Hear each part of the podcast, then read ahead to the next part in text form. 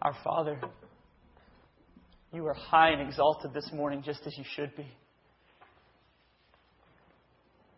We sing your praises, and it's not enough. If we had more, we'd give it, God. We proclaim that we truly are yours, that it's all about you. And God, in light of your tremendous glory, we're aware of our fallenness and our brokenness, that the gifts we offer are lacking. And so we're telling you we need your grace. We welcome your grace and we embrace it. We're thankful for it. It's my request this morning, God, that you would be, you would be lifted high, that you would speak to our hearts. Holy Spirit, come and blow afresh. We ask that as your word is opened and taught, that you would apply it to our hearts and leave us changed as a result. And we pray these things in Jesus' name. Amen. This morning, we're in the Gospel of John, chapter 3, verses 1 through 15. And um, this passage is really asking a simple yet a profound question. And then it will be answered by Jesus.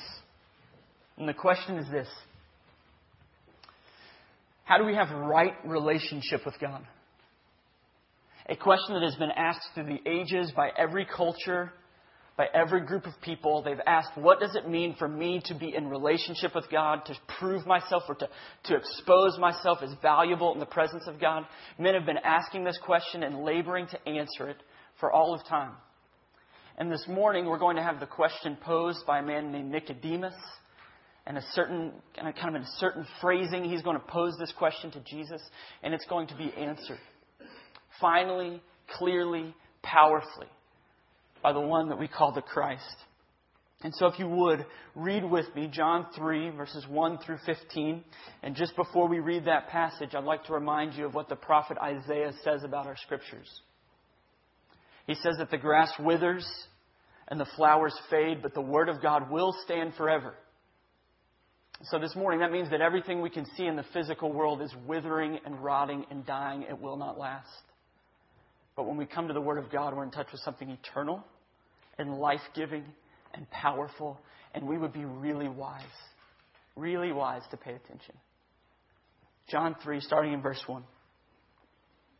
Now there was a man of the Pharisees named Nicodemus. He was a ruler of the Jews. And this man came to Jesus by night, and he said to him, Rabbi, we know that you are a teacher come from God, for no one can do these signs that you do unless God is with him. And Jesus answered him, Truly, truly, I say to you, unless one is born again, he cannot see the kingdom of God.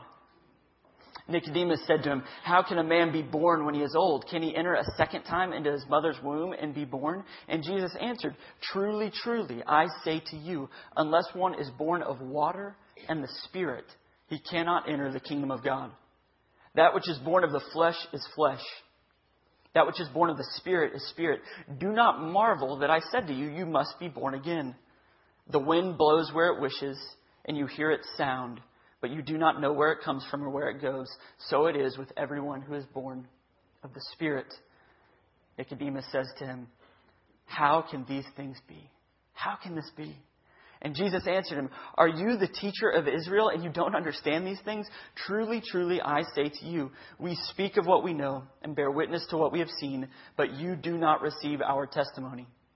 If I have told you earthly things and you do not believe, how can you believe if I tell you heavenly things?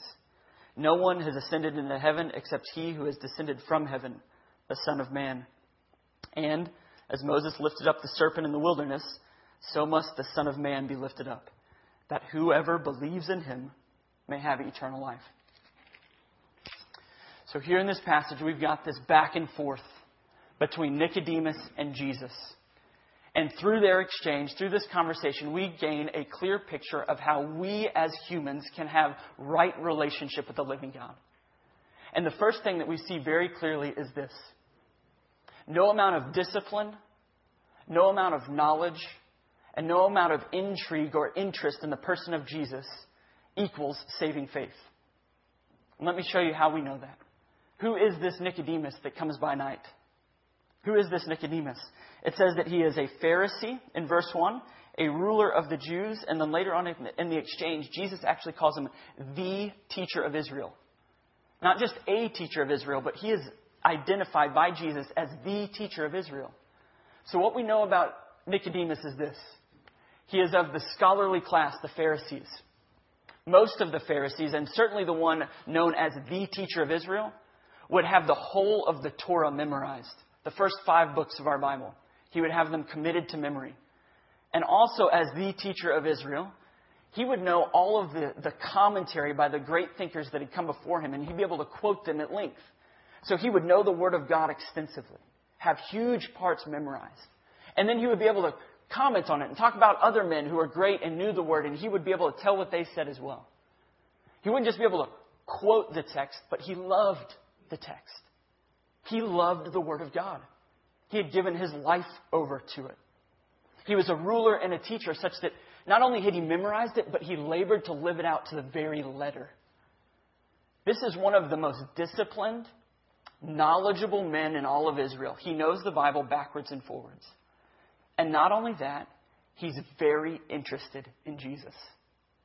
He comes by night and he says, We, speaking of this ruling class, Jesus, we know there's something spectacular about you, something even supernatural. Did you catch that in verse 2? He says, Rabbi, we know that you're a teacher come from God, and no one can do these things unless God is with him. So here's the picture of Nicodemus. He knows his Bible backwards and forwards.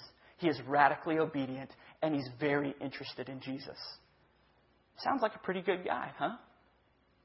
You know what Jesus' response is going to be to him? Not enough. Not enough. As I've been praying for us this morning, I, I want to pose this question to you before we move forward and we see Jesus' answer.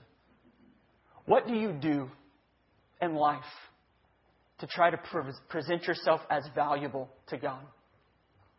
Where are the areas of activity and things that you are trying to accomplish to present yourself as pure and right and, and acceptable before God?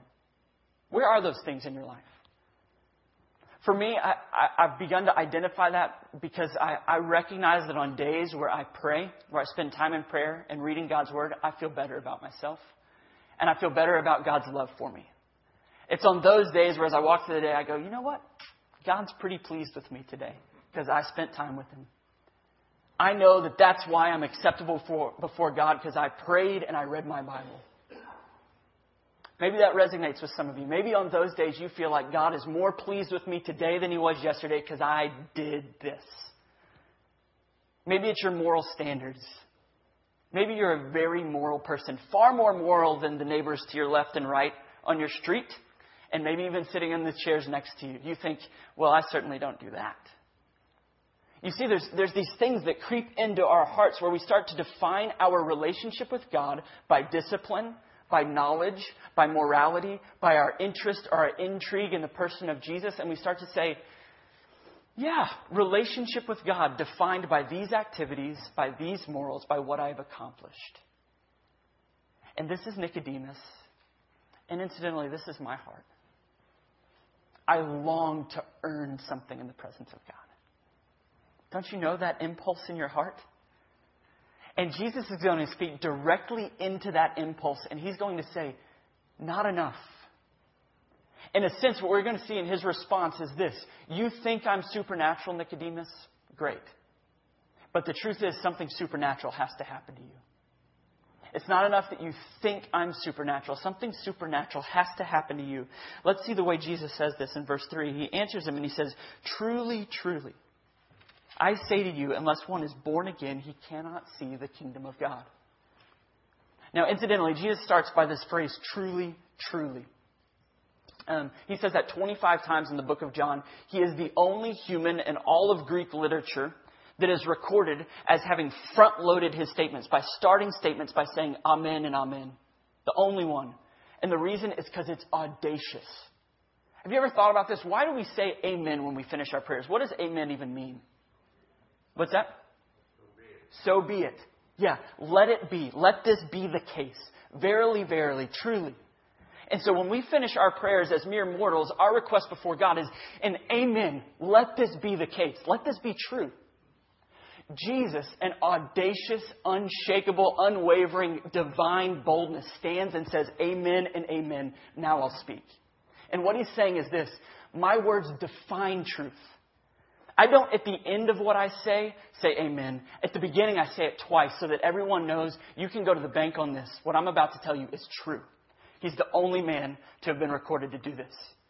He does it 25 times in the book of John. And if you were just to trace that through the gospel, if you were to look at the 25 times where Jesus says truly, truly, and then read the two sentences afterwards, you would get the most profound glories of the gospel unveiled.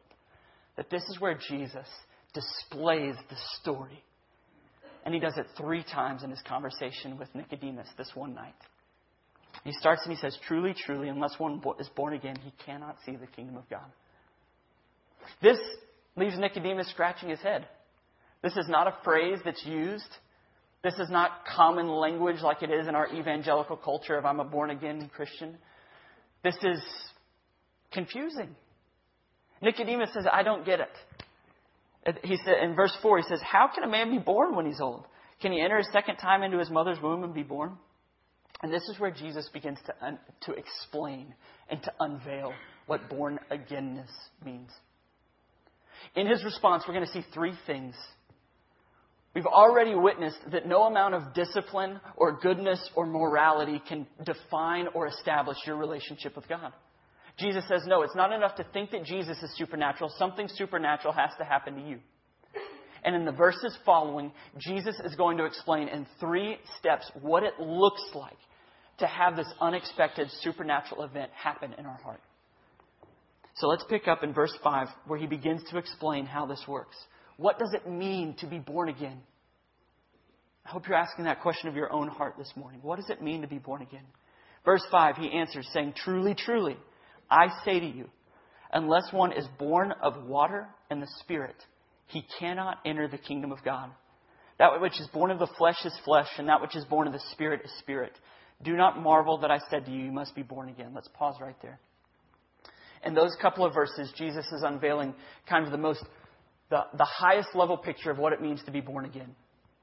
And in a sense, what he's saying is this it's radical transformation. To be born again is radical transformation. He says that one who is born again has been washed by the water and the Spirit. They've been born in this way. And in this passage, he is referencing Ezekiel 36, one of the high water marks of the Old Testament, where God is telling his people, One day I'm going to come and I'm going to give you a new heart. Do you know this passage where he says, I'm going to take your heart of stone and I'm going to give you a heart of flesh? And it's in that passage where the people of God will be washed both by water and by the Spirit. What is that language? What do we think Jesus is communicating by, by a washing of water and Spirit? The idea is this both an external and an internal cleansing. Here's Nicodemus. He's been struggling to be good and to present himself as good. And he's saying, Jesus, look at this. We know that you're of God. And Jesus says, not enough. You have to be transformed radically. Cleansed with water and purified on the outside, but given a new spirit and a new heart on the inside. I have a guy that's uh, working for me as an intern currently. I met him in the ninth grade. His name is Andrew McDonald. When I met him in the ninth grade, he was uh, addicted to drugs. Um, he was kind of messing around with girls and he was a long way from God. We started hanging out week after week after week.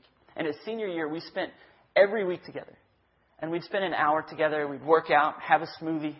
And as we were finishing our smoothie, I'd say, Andrew, what's going on between you and the Lord? And he'd say, Not a thing. He's nowhere to be found. I'd say, Okay.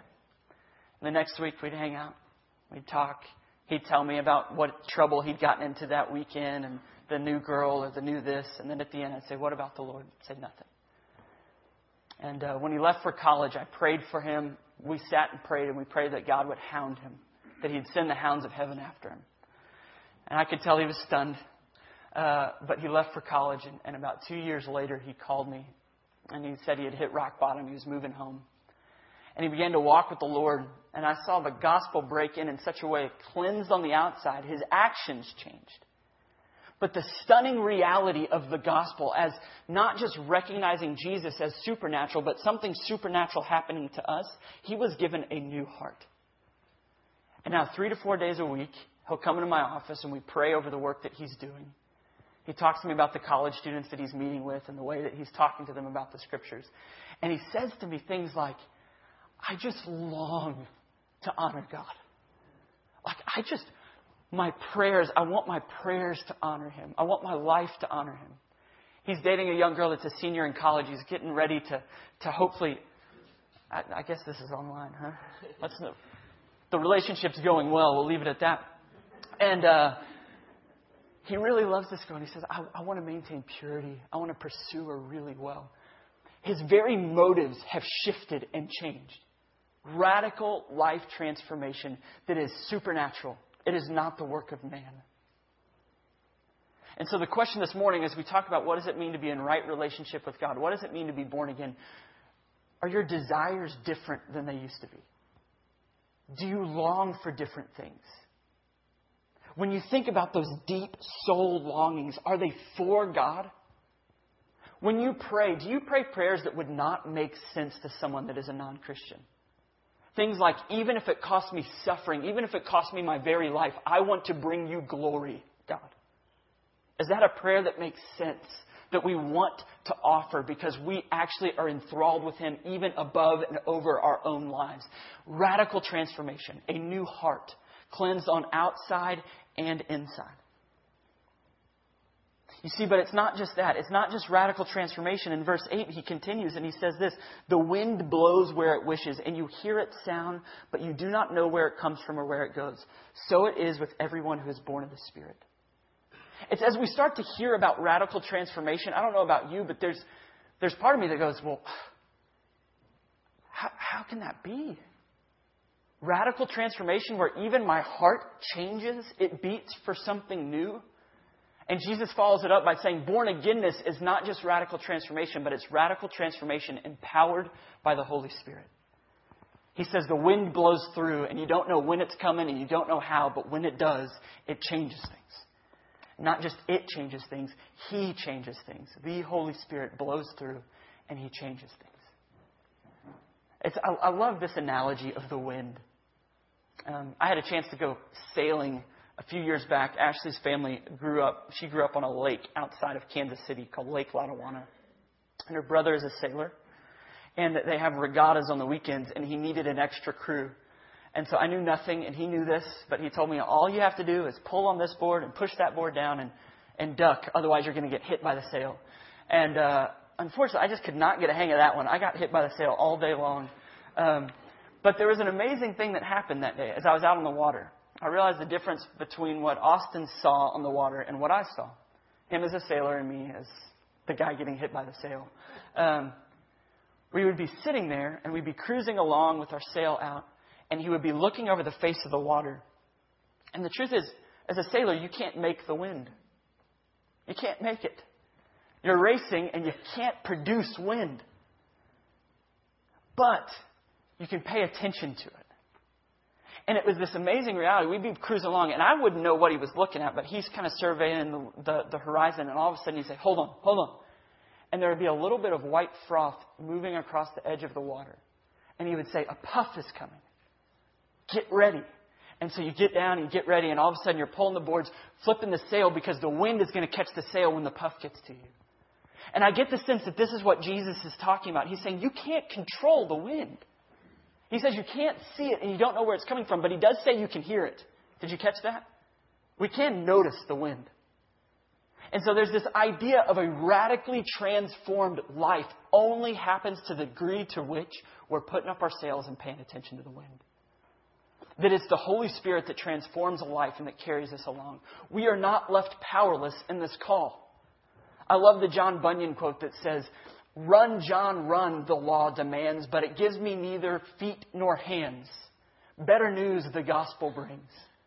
It bids me fly and gives me wings. You see that the call to live a radically transformed life. Here is Nicodemus, worn out, coming by night, saying, I am as disciplined and as knowledgeable and as intrigued with you as could be. I'm trying. I have the law memorized and it's calling me to run, and I want right relationship with God. And He's going, You need the wind. You need the wind to blow through your soul because if you're trying to do it under your own power, you're going to wear yourself out. Radical transformation comes when the wind blows. So, once again, the question for us are you attuned to the Holy Spirit? As we live into this born againness, this call, to what degree have you, have you tuned your ears to the puff? Such that you can prepare the wind, prepare the sails and gather the wind and be moved along by the power of the Spirit. You see, and this leaves Nicodemus asking yet another question. Because it's at this point where you say, radical transformation by the empowerment of the Spirit. No doubt for Nicodemus, where he's standing as a first century Jew, he's going, That sounds wonderful. Tell me. And this is what he says. Do you catch this? His response in verse 9. How can these things be? I hope you, I hope you can hear the longing in Nicodemus' words. That sounds good. How can this be? And some of you this morning, if this is where you find yourself, if you find yourself in Nicodemus' shoes, struggling to present yourself as acceptable before God and worn out, feeling like you don't have what it takes, wondering what it feels like to be carried along by the winds of the Spirit, I would invite you to pay attention to Jesus' response because as Nicodemus with longing says, How can it be that I could actually be in relationship with God? Jesus gives him the root of all of these beautiful promises. In verse 10 I'm following, he says this Are you the teacher of Israel, and yet you don't understand these things? Truly, truly, I say to you, we speak of what we know, we bear witness to what we have seen, but you do not receive our testimony. If I have told you earthly things and you don't believe, how can you believe if I tell you heavenly things? In a sense, he's saying, I, am I'm, I'm laying it out there and you're not picking it up, and I'm about to drop a heavenly truth on you. I don't know how you're going to get this one. But it's here that he says, No one has ascended into heaven except he who descended from heaven, the Son of Man. And as Moses was lifted up, as Moses lifted up the serpent in the wilderness, so must the Son of Man be lifted up, that whoever believes in him may have eternal life. Whew. Jesus just dropped a heavenly truth on Nicodemus. One that doesn't immediately register with him, that doesn't answer all of his questions, but it will. What he does is he points to two different passages from the Old Testament. The first, he says, the Son of Man the Son of Man who descended from heaven. This is Jesus' favorite title for himself. He refers to himself as the Son of Man more than any other title in Scripture. And now, do we, does anybody know, any uh, biblical scholars in the room, does anybody know where that's referenced in the Old Testament? The Son of Man. Daniel. Thank you, Gil. Daniel 7. And we know what the Son of Man is? The Son of Man is the eternal King that's going to reign on high. He's given power from the Ancient of Days. He's seated on the clouds in Daniel 7, and he's given all authority to reign over his kingdom for eternity. So, when Jesus says the Son of Man is going to be lifted up, this is the language of the coronation of the eternal King. He is going to be seated on his throne. He's quoting Daniel 7, but he also quotes Numbers 21. This is an interesting one. As Moses lifted up the serpent, so the Son of Man will be lifted up. This leaves Nicodemus, the biblical scholar, scratching his head. Because Numbers 21, this is the story of the, the Israelite people are in the wilderness. They've rebelled against God. God has judged them by sending serpents among them, and they all are snake bit, and they've got poison running through their veins. They're going, We are going to die. Because we have the poison of the judgment for our sin literally coursing through our veins. We need help. And the help that is given them is Moses is told to hold a bronze serpent up. And it says that everyone who will turn their eyes and look upon the serpent that has been lifted up will be saved. They won't die from the snake bite. And Jesus says, when the Son of Man is lifted up like this serpent in the wilderness, you place your trust in him, you will be saved.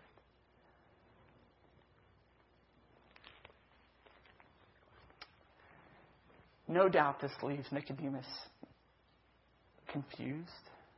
What does it mean that the Son of Man will be lifted up like the bronze serpent, such that if we look to him, the poison will be done away with?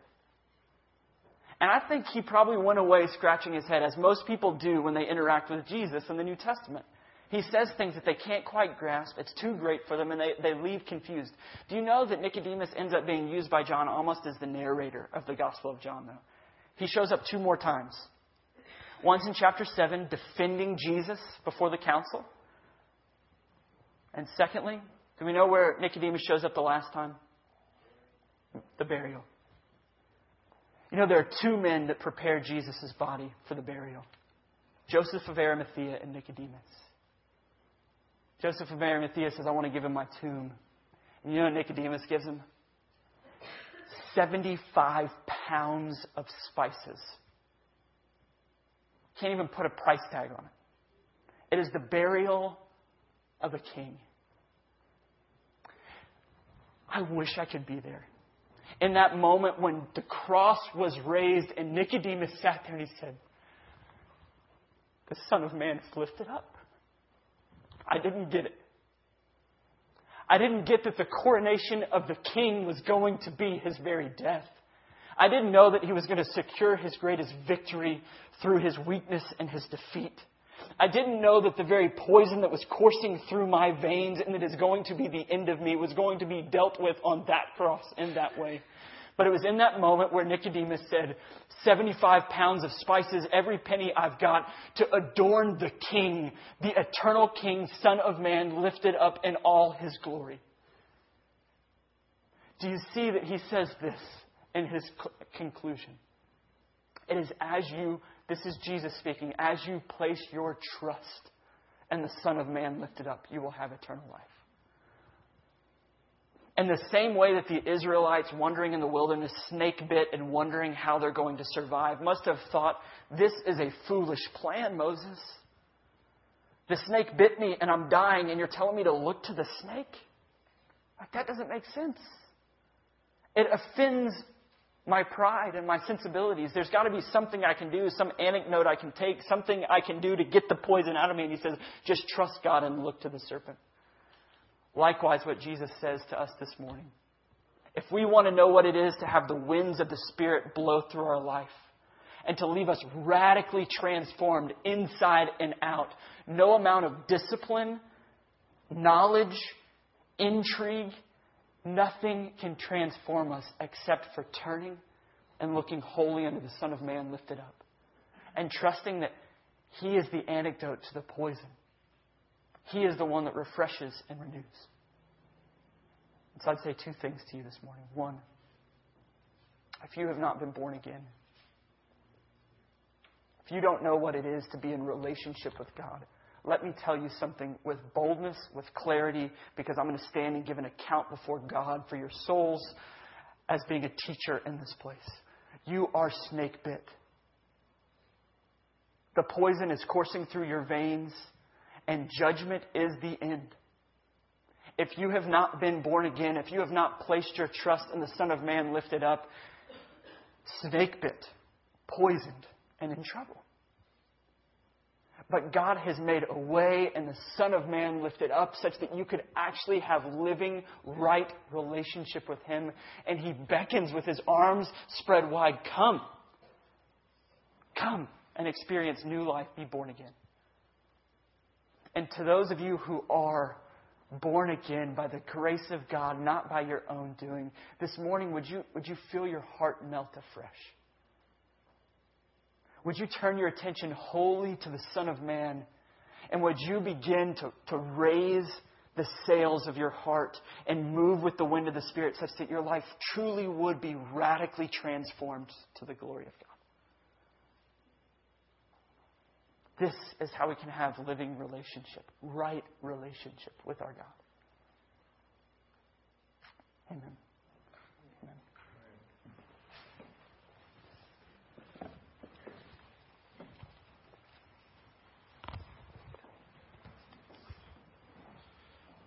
Let us, let us continue the service now in the time of prayer.